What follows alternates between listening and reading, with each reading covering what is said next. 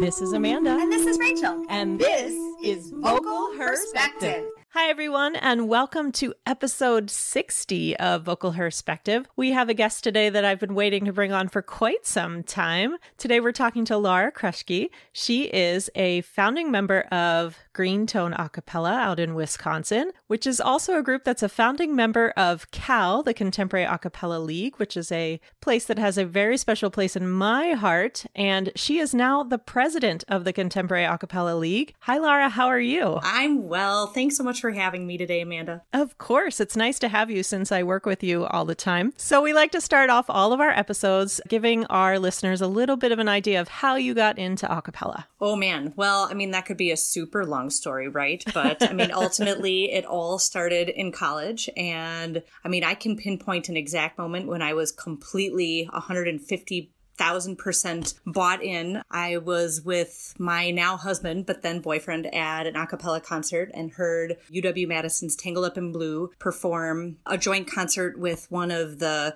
male a cappella groups, the UW Mad Hatters. And I think at the time I was a junior, and it took me a long time. Well, not long, but six and a half years to graduate from college. So, like, for me, that was early in my college career overall.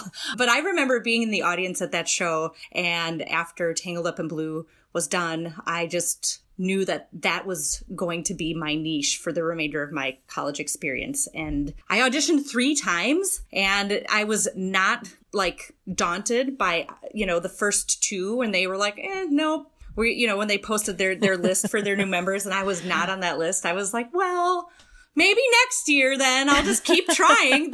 I mean, I was already pretty decent friends with with a few of the gals anyway and and they, you know, were were very gracious and very graceful at, at all those audition attempts of mine and I kind of abide by the rule of 3, so that third one I just really felt in my heart like, "Oh, I really think this is it." And I was so grateful that it finally was. Um, and that's what it, it really was my niche for the rest of college. So I mean, I I was a low alto singer when I joined the group. Eventually, well, a year later, there was a need for a director, and the girls had kind of rallied behind me and a few others about leading the group, and they chose me to to do it. And I somebody needed to be the vocal percussionist, so over that summer between my I guess it was my fourth and fifth year of school, I taught myself how to beatbox and mostly did it in my car on my way driving from Madison to where my husband was living at the time to just, you know, listening to songs on the radio and learning how to beatbox in my car. And that's one of the better parts of being in an all female group because that's usually how it happens. Everyone's like, who wants to go try? Pretty much what it was. And I was like, well, somebody's got to do it. And if, if I'm, if I'm leading the group, I mean, I guess, you know, I, if whoever else wants to do it too would be great. But yeah, I mean, I, I just picked it up and it, it worked out. And that was my heart and soul for the remainder of college. And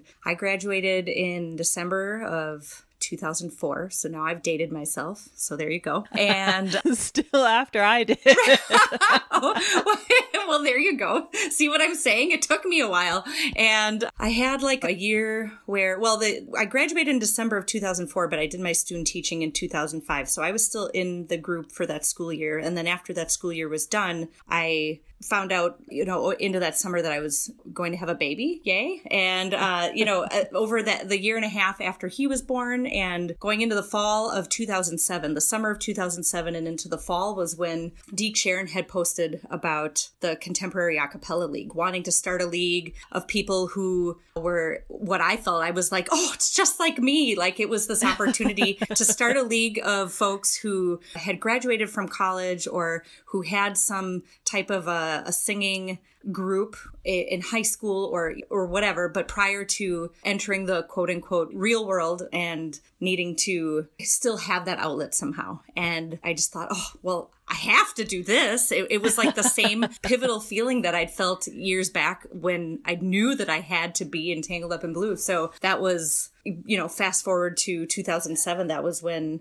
Green Tone came to be after meeting to form the league out in San Francisco and coming back. And I casually mentioned it to one of the gals who I'd continue to be friends with after college about being a part of this new a cappella group. She's like, I have been waiting for years for you to say this. And I said, but we haven't even been out of college for that long. And she's like, I have been waiting years for you to say this. So, you know, that, that brings us all the way up to the start of, of Cal. But I mean, that, that's how I got into a acapella. I mean, we could go back and say it happened long before that, like when I was in high school or whatever. But I mean, really, the a acapella love was definitely a college occurrence for me. Oh yeah, that moment where you're like, "Wait, like I want to do that." So let's talk a little bit about green tone as most people probably have figured out, acapella is still a very coastal thing. So to hear about a group, especially an adult group popping up in Wisconsin, let's talk about how that happened a little bit. Sure. Well, gosh, so okay, so here we are 2007 and I again casually mentioned to my friend Carrie that I want to start this group and she she was all in from the beginning and I had another good friend who I'd been a co-worker with at the time and we were both in the school of music together. Her name is Katie. We ultimately became the trio that founded Greentone. And from there, I asked a few uh, a few people that I knew who I'd sung with in college that were still in the Madison area and just really wanted to bring together a few people just to sing ultimately first and then if it you know from there however big we decided we wanted the group to be if it meant auditioning folks then that's something we would definitely consider doing and I mean, I can't recall exactly. I think I think we were able to recruit like another four maybe five to join us as like an initial baseline group of people who wanted to to sing. And we i mean we sang some old stuff from college and i have had continued to arrange music after college so i had some new stuff for everybody to sing. And and then we held some auditions which yielded i would say a few people who hung around for like a year or so and then they would leave. And i would say after the first two years we had like the same we had kind of a core group of I would say six people. And they the six of us hung around for a really really long time. And of those six uh, now it is five of us that are still around even today 13 years later. And that's been since about and the uh, of the of those me and katie and carrie are the three pillars that have hung around forever. So over the years i mean what has what's interesting as i guess as a trend for us is we have built a really really solid very tight knit group of people. And i don't have we don't have a ton of turnover. So after katie carrie and i the the second oldest after that joined us in 2008. I just saw her at a park meetup with her kids over the weekend, and we were remarking about how she's been around since both of my daughters have been born, which is pretty wild.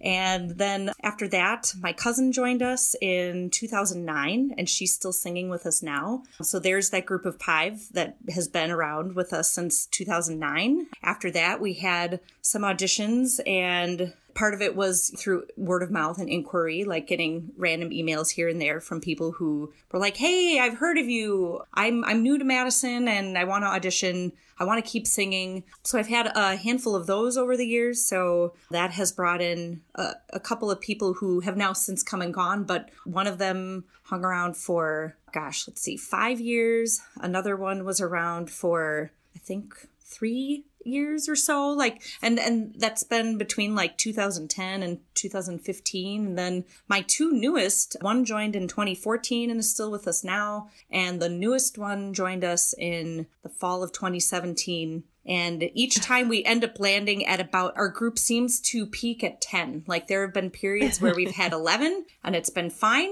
and then that 11th person whoever it happens to be tends to fall off the back end of the wagon of their own choosing and the, the fall has been graceful and they've you know gone on with their life or moved out of state which was the case for a couple of them and and we continue to hold really strong at 10 so that that's you know it's it's hard starting a new group i i, I would think but but i think perseverance and and knowing that if there are certain voice parts that you really are looking for to to round out the the sound you're looking for I mean, I guess I would say just to back that up, I, I think it's important to have an idea for what you want your group to sound like even if that mm-hmm. changes over time. And i and i guess one example of that i would say is for i would say the first five years i was really holding out for that high beautiful floaty crystal clear beautiful straight tone soprano. And i, I oh had that unicorn I, oh i know right? I mean and i i knew a few people who could do that. And finally finally one of them i saw her at a restaurant. I was I had a lunch break and had met my husband for lunch and she was there with a friend and I I said, how are you? And we talked briefly. She's like, so are you still doing green tone? Is that still a thing you do? And I said, yes are you interested finally? And she's like, yes. I said, that's like the best news I've heard in years. And, and so she's, and so she's been one that has been with us since that would have been in 2011. So she's been with us for quite a while as well. So, I mean, so again, that it's, I think it's important to have an idea of what you want your group to sound like because that will narrow the zone of, of the people you want to try and find and bring on board. And and yeah so there was a lot of trial and error at first because new groups are always hard to get things to stick. And people who came and went in the first handful of years i think probably thought it wasn't a thing that would hang around for a long time. But here we are you know just passing our 13th birthday. And even though we haven't sung together since march we all talk as a group weekly i mean through like group chat and social media mm. venues. And and so yeah that's kind of in a nutshell what has gotten us to at least you know membership wise what has brought us to now yeah. And I think, you know, most people come out of collegiate acapella where, yeah, this group is 50 years old, 80 years old, but they have membership turnover every single year. And that's part of the process. So I think when you get into adult acapella and there's no like set number of years that you can be in the group, there's no like automatic influx of potential auditionees, that retention rate is really important. But what kind of tips would you have? I mean, we see this in a lot of Cal groups. Like most of them are still around. A lot of these founding members of Cal are still around. And now these groups are turning 12, 13, 14, 15 years old. And that's really exciting to see. So I was wondering if you have some tips for longevity, especially a group of 10, to get 10 people to consistently show up is is a feat. oh, it is. It, it's absolutely a feat. And I mean, I remember in the early years of Cal, there were email discussions that would pop up frequently about rehearsal attendance and gig attendance and, and those two things in particular. And then I, I would guess another another piece was rehearsal preparedness were like three oft discussed bits of conversation. And i think what has helped us stay really consistent and you know ultimately hold each other accountable is that the the bar for attendance has never changed and everybody has believed in it. And it's and it's crystal clear. It's not hard. It's we rehearse every Thursday and you need to be on time and we don't plan in other social events in our rehearsal time. Work is uh is an excuse or an exception, I should say. You know, uh, it's yeah, not an excuse. You know, if you have a work obligation, if you have a family obligation, or if you are ill, then of course don't come to rehearsal. But otherwise, plan to be at rehearsal. And I mean, that has helped build not just our sound, but it's also helped build our community. So everybody, everybody is very clear on that from the get go. For the people who auditioned in the latter half of the time that this group has been around, it's been questions we have asked in the rehearsal like, are you available on Thursdays? Are you available in this time frame? This is when we rehearse. We don't plan other social obligations in this time frame. Period. This is our time. If something really important comes up, we can understand. If it becomes a consistent, oh shoot, like my friends are going to a concert or the next week I'm going to a football game or whatever. Like then there was one instance where we asked that person to leave and she was yeah. fine with it because she didn't agree with what she felt was too strict in terms of a policy in regard to rehearsal attendance. So, and, and, so that was okay. And nobody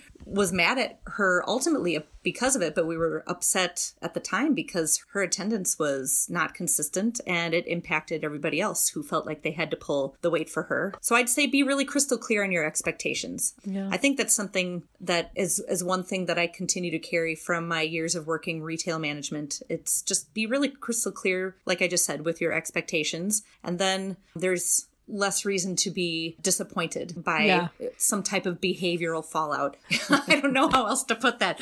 But but yeah, so I would say that that's a big thing which is carried into gig attendance as well. Like if we plan um, or if we are asked to sing for something, it is rare that we'll accept a performance opportunity where we're missing key voices. And so it depends on the the formality of the the performance opportunity. And most in order for us to do our best job, we really do need everybody. So that that rehearsal etiquette really dictates how we then are prepared to to sing for gigs. And as far as rehearsal preparedness goes, I mean, they all get listening tracks for all of their tunes, and and it's really a really what we've all agreed is it's a really individual thing to know what you need to do to be prepared for rehearsal. So I have girls who don't read music very well, and the listening tracks are essential for their ability to be really ready. Like I can teach right. music in rehearsal, and the couple that read music not as well as the others definitely pick up on what we're doing and do so quickly and need the group rehearsal time just as much as anybody else. But that one person in particular, there's one in particular who spends a great deal of time on her own with all of her listening tracks. And mm-hmm. from there, it's kind of arranged. Some will use it as they'll u- rehearse their music on their their way to and from work. You know, they play those really amazing MIDI or MP3 tracks of their part in their car and do their thing. And others, again, it's it's a range. What amount of time they need. I just ask that everybody puts in the time that they need so that when we're rehearsing together, especially after I've taught initially, that yeah. it's not like we have to go back and relearn over and over and over again because anybody feels in some way behind. So, yeah. And that's no fun for the people that have learned their music. So, it's just so funny. You mentioned like rehearsing in your car, and I'm like, oh, I miss my car rehearsal time. and just to touch on, you said about, you know, setting these expectations and these rules. And I know a lot of people are like, oh, that seems so strict. And like, yeah, we're adults and blah, blah, blah. But yeah, I promise you, set it up front, and everyone's lives are easier when it becomes a problem. Right. Well, and then I'm, and yeah, just to, I guess, just yeah, I mean, I'm fist pumping, preaching to the choir here, but I mean, yeah, it, I think being clear means also that the expectations themselves are really simple. So then the, the conversation when something arises because somebody hasn't met the expectation, it's like, well, but you went to a basketball game instead of coming to practice. It's like, I don't know. Yeah and you agree to it up front so it just it does. So let's transition now into cal. So the contemporary acapella league started with Deke sharon and it was part of CASA. It was under the CASA umbrella and then in 2015 we as leaders of cal said you know what? We need to be our own separate organization run by our own separate board of all people that understand what this league is about. So we've been doing this now i can't believe it for five years almost. Actually yes five years because I don't remember what month it is. But yeah, we informally founded in August of 2015 and then officially were recognized as a nonprofit at the beginning of 2016. So very exciting. So I will let you talk a little bit about Cal, even though, yeah, you are my successor as president, but you have been there from the beginning. yeah, well, I mean, I'm telling you what you already know. So, as a, a group of adult singers, I think I think what's great about Cal is that it is that our ability to especially more recently we've we've done some really great work in creating some resources of our own to share with the community. And what i love about it is that it it represents what being an adult is kind of like i mean we i mean our our ability to I wouldn't say it's about our ability, but our our I guess our track record with presenting resources and then kind it's it's kind of like a wave like we have a bunch for a while and then it kind of pulls back and then we have a bunch and it kind of pulls back. And you know I think it it represents what I know I have on our Greentone website. It's that you know we're still here and if you don't see any updates for a while, that doesn't mean we've gone away. We're just right. busy being adults and doing adulty things and and we're around. So just just email us if you have a question or don't see some information. You know, I, I feel like we're we're in a still in a really formative place. Um, yeah. just to kind of move away from that idea, you know, as in terms of building consistency around the resources and opportunities we have to bring the community together. We have an opportunity big time, I think, to grow in consistency and being a an even bigger presence for groups that are in Cal, but also to bring uh, additional groups into our league. I know one of the big long-term picture ideas for Cal is to be the kind of organization that that stands amongst organizations like the Barbershop Harmony Society, for example, mm. as like a really big organization to stand in our own even, you know, as next to the collegiate a cappella bucket, if you will. You know, yes, they're like yeah. if you if you lump them all together, they're like their own great big organization of sorts, you know, as little groups, not little groups, but groups of of their own as one large collective whole. So and and there are a lot of adults who still have a great deal of love of this particular kind of artful singing. So I think we have a lot of really wonderful growth opportunities in our future. And again, the more, especially over the last six months, the, the resources we've been able to pull together and have guests as webinar events since especially the summer have been a really great experience for us as a board in terms mm-hmm. of planning. And I think it can only get better from here. Yeah, I agree. It, watching the arc of, of Cal, and it's been, you know, we kind of pop up when people need us. And then we were like, okay, we'll just have our, our fun little laughy board meetings where it's just sometimes a chance for all of us to laugh together. But, you know, we've gone through events, we've had a big range of events. And a lot of our groups, though, are aging. You know, now when we started, originally Cal was a lot of 20 somethings. And now Cal is ranging from those 20 somethings all the way up to people that are now looking at 40 and staring down the barrel at 50, which is crazy. Amanda, I just turned 41. So, I mean, I know what you're saying. And that's still not old. no, but none of us feel old. But when I think about being 27 when this all first went down, that's like, wow. and life changes. Yeah. I mean, and I think one of the biggest things for us is, you know, yeah, a lot of these groups start when people are in their 20s and then you, you know, you watch people in your group get married and have kids and, you know, get promotions at work and change jobs and then, you know, some of us get divorced and like there's a lot of, you know, you watch a lot of the life cycle go through. So I think a lot of us for the board, I think a lot of us just want to be able to help groups get through that, help groups get off the ground. Like you said, like it took a while to get Green Tone off the ground. And I know my own Cal group, it took us a while to kind of get our feet underneath us. And then I see these new groups pop up and they're like super gung ho for three months and they're like, this is hard. And that's where I, you know, I feel like we step in and we're like, okay, we've all been there. So uh, let us help you. Yeah, absolutely. Absolutely. And I think that's one of the, one thing in particular that I've I guess I've been thinking a lot about it, just in terms of how are the resources we have to offer groups different from what other adult organizations offer their groups, you know, based on the kind mm-hmm. of singing that we do. So I, I mean, right. and I, I really loved what you said about we we pop up when people need us. I feel like we've had an opportunity to be a support for people over the last six months. I would love, I will greatly enjoy seeing how that changes as we move forward from the pandemic. I know it feels like we're never moving forward from the pandemic.